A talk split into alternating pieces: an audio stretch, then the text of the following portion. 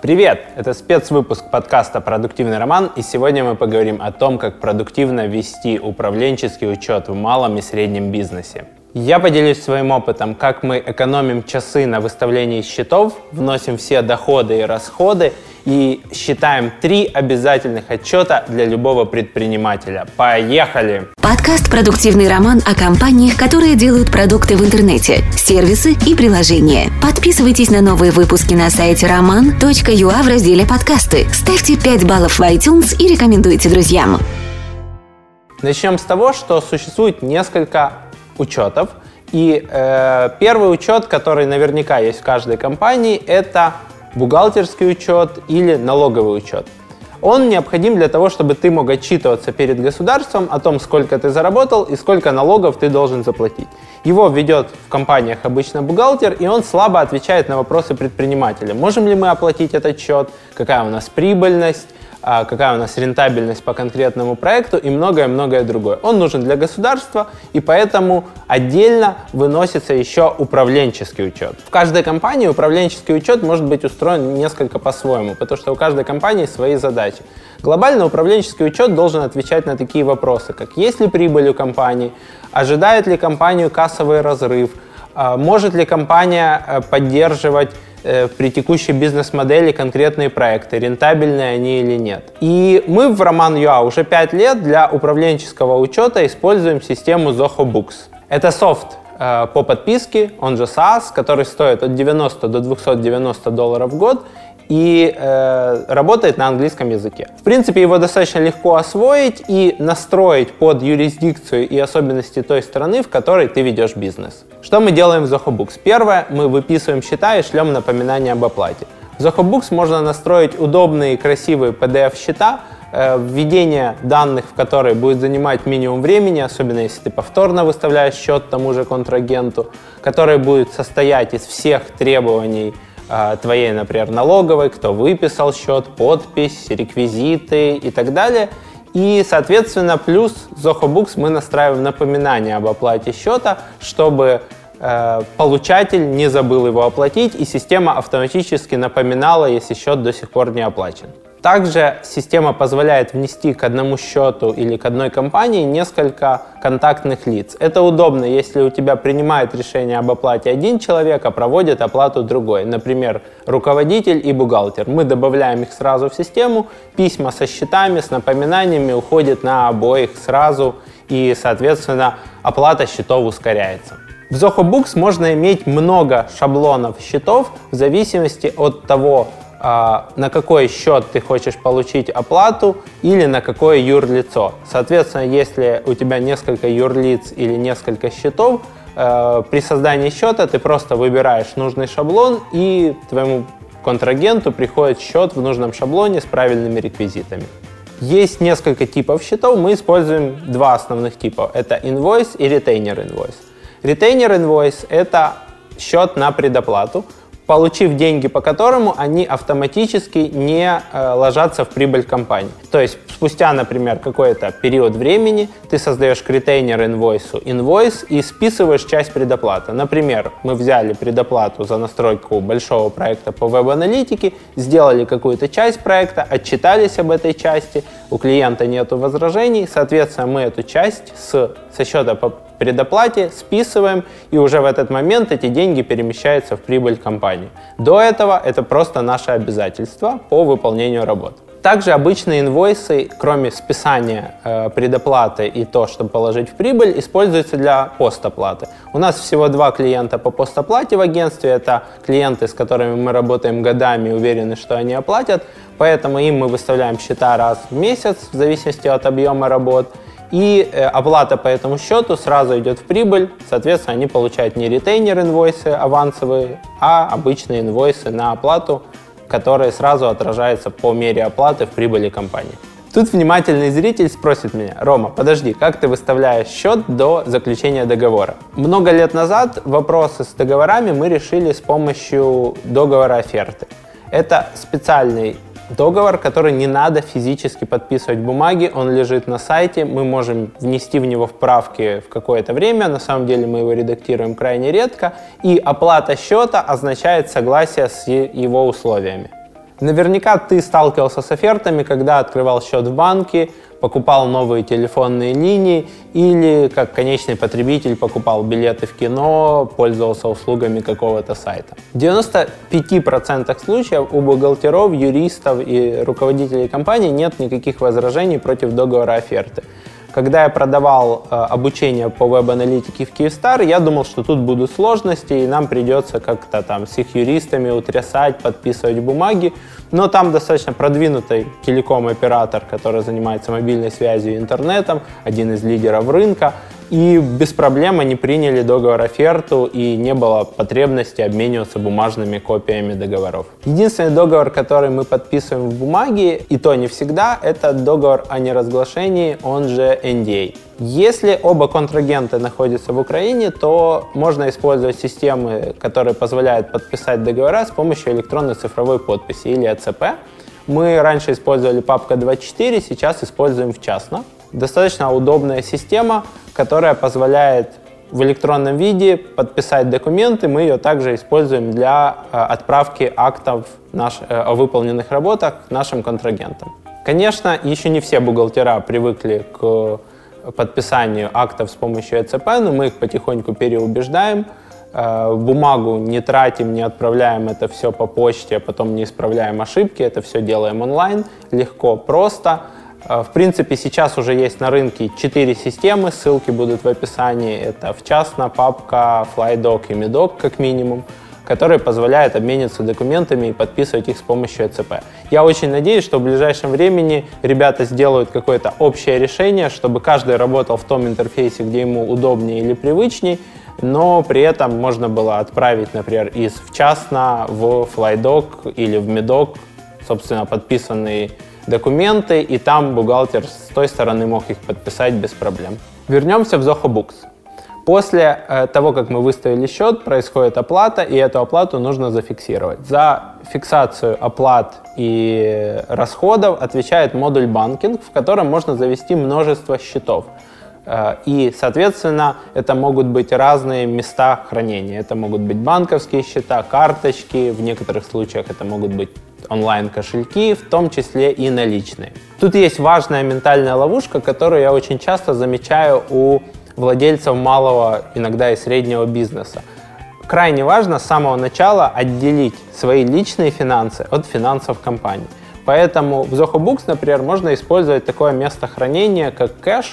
И, соответственно, если, например, мне нужно снять деньги со счета компании и потратить их по каким-то личным причинам, то я одалживаю у компании эти деньги, провожу, как будто я взял их в долг в своей домашней бухгалтерии, соответственно, я провожу тоже эту операцию, как будто я одолжил у компании. И наоборот, если я трачу что-то э, с своих личных денег, но оно используется для компании, я завожу обратные операции, как будто я одолжил своей компании.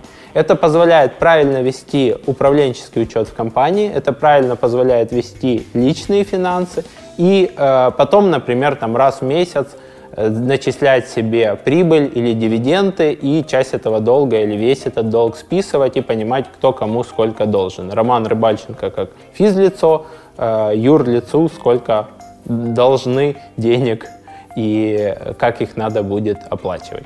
Мы подходим к расходам, и тут в Zoho за это отвечает модуль Purchase – который имеет несколько типов затрат. Это bills, expenses и recurring expenses.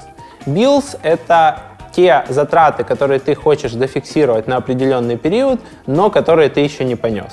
Например, ты должен подрядчику денег, он выписал тебе счет, и ты планируешь этот счет оплатить в следующем месяце. Но эти затраты ты хочешь, чтобы в бухгалтерии были записаны этим месяцем. Соответственно, ты создаешь билл и потом проводишь затрату тогда, когда вы договорились. Expense от билла отличается тем, что эта затрата э, тем днем, когда она проведена, в тот отчет и идет, и, соответственно, ты видишь по категориям расходы. Ты потратил там на офис, на фонд оплаты труда, на телефон, на аренду и так далее. При этом я там еще иногда использую э, функционал ярлыков, который позволяет мне, например, сохранить все расходы по продуктивному роману и иметь возможность их посмотреть, даже если они относились к разным категориям. И recurring expenses то же самое, что расходы, но если ты хочешь сэкономить часть времени на ввод повторяющихся расходов. Например, ты платишь за Google Suits, Каждый месяц он с тебя списывает какую-то сумму с карточки, и ты не хочешь вносить это руками. Ты создаешь шаблон, в рамках этого шаблона создаются платежи. Если вдруг у тебя счет поменялся, у тебя, например, выросло потребление Google Suits, то, соответственно, ты редактируешь тот конкретный расход и редактируешь шаблон. И система дальше работает автоматически, создает расходы, ты просто проверяешь, что они актуальны. Когда ты внес расходы, доходы, у тебя актуальный остаток денег по всем счетам, то можно перейти к четвертому модулю, который я очень активно использую в Zoho Books. Это модуль Reports или отчеты. В системе более 45 отчетов, которые ты можешь построить э, сразу, плюс есть возможность строить свои. И еще есть из них три самых главных отчета для любого предпринимателя. Это P&L или же Profit and Losses, отчет о доходах и расходах. Это балансовый отчет и это отчет cash flow о движении денежных средств. Отчет P&L из названия понятно, что это прибыли и убытки, позволяет тебе понять, есть ли у тебя прибыль, и можешь ли ты инвестировать в какие-то новые направления. Тут крайне важно правильно разносить доходы и расходы по времени, чтобы ты считал реальную прибыль. Например, многие начинающие предприниматели ведут учет прибыли по так называемому кассовому методу. То есть деньги пришли в кассу, значит можно их положить в прибыль. Но у большинства бизнесов деньги можно положить в прибыль по наступлению двух условий. Это ты получил деньги, то есть, например, если это была отсрочка платежа, то тебе в итоге оплатили. И второе, у тебя нету больше обязательств по этим полученным деньгам. То есть ты либо выполнил работы, клиент доволен, либо ты выполнил работы, обменялся актами и так далее. Соответственно, для того, чтобы прибыль правильно считалась, нужно ее считать не по кассовому методу, когда деньги пришли в кассу, а по методу, когда у тебя больше нету обязательств или части обязательств по полученной предоплате. Отчет cash flow позволит тебе понять, идет ли твоя компания к кассовому разрыву или нет. Например, э, ты получишь деньги через 30 дней, а рассчитаться с подрядчиком надо тебе сейчас. Э, нас, к счастью, эта чаша миновала. Мы всем клиентам, кроме двух, э, выставляем счета на стопроцентную предоплату. Соответственно, у нас отрицательный платежный цикл, то есть мы вначале получаем деньги, потом выполняем работы. Плюс мы достаточно консервативны в этом плане и держим какой-то оборотный запас, который мы не выводим как прибыль дивиденды, который позволяет нам инвестировать в новые направления деятельности компании. Но если у тебя есть предоплата, постоплата, дебиторка, то отчет по cash flow позволит тебе понять, э, что либо вы напродавали много, но еще не начали выполнять эти работы, либо что тебе должны деньги, но ты сейчас должен много выплатить сотрудникам, контрагентам и так далее, и ты идешь в кассовый разрыв, то есть деньги к тебе придут, но, но выплатить надо их сейчас. Ну и третий отчет, который актуален в, основном уже для среднего и крупного бизнеса, это отчет про баланс. То есть это все то, что ты покупаешь бизнес, и оно имеет какую-то остаточную стоимость, по которой ты легко это можешь продать. То есть обычно это мебель, обычно это техника, оргтехника, в некоторых случаях это заводы, пароходы, станки, если это какой-то офлайн бизнес. То есть это все то, что э, имеет какую-то остаточную ценность при продаже компании или при потребности в деньгах или там изменении офиса и так далее. Тут один из продавцов э, оргтехники подсказал мне такую интересную схему, например, с ноутбуками. Да, ты покупаешь ноутбук для сотрудников и говоришь ему, что смотри, если ты за этим ноутбуком проработал год, то ты его можешь выкупить у компании со скидкой 30%. Два года скидка 60%, три года 90%, а если ты проработал там чуть больше трех лет, то забираешь его бесплатно. В чем плюс такого решения? Ты можешь легко обновлять парк техники в своей компании. Сотрудник больше ценит э, эту технику, потому что у него есть возможность ее выкупить. А для сотрудника это возможность сэкономить на покупке себе ноутбука при там, увольнении из компании или в целом, если он хочет купить себе ноутбук но не хочет за это переплачивать, потому что многие компании покупают технику дешевле и выгоднее, чем пойти сейчас в магазин и купить как физлицо один ноутбук. Соответственно, ты как бизнес получаешь очень понятную, прозрачную схему по амортизации, сколько тебе этот ноутбук обходится в месяц, какая по нему остаточная стоимость. А, и в Zoho Books ты можешь эти платежи тоже вносить, списывать и, соответственно, понимать а, на текущий момент, какие у тебя есть активы и почем ты их можешь продать. В принципе, там больше всего, но это основные вещи, которыми я пользуюсь и рекомендую использовать тебе, потому что правильный управленческий учет позволяет тебе принимать правильные решения по развитию своего бизнеса. Если советы были полезны, поделись этим выпуском с друзьями и в соцсетях. Обязательно напиши отзыв в iTunes, если ты используешь Apple. Он помогает нам там ранжироваться и получать новых слушателей. С вами был продуктивный Роман Рыбальченко. Да пребудет с вами сила правильных финансов. Пусть вас обходят кассовые разрывы и пусть прибыль и рентабельность бизнеса всегда будет на высоте. До новых встреч. Пока-пока.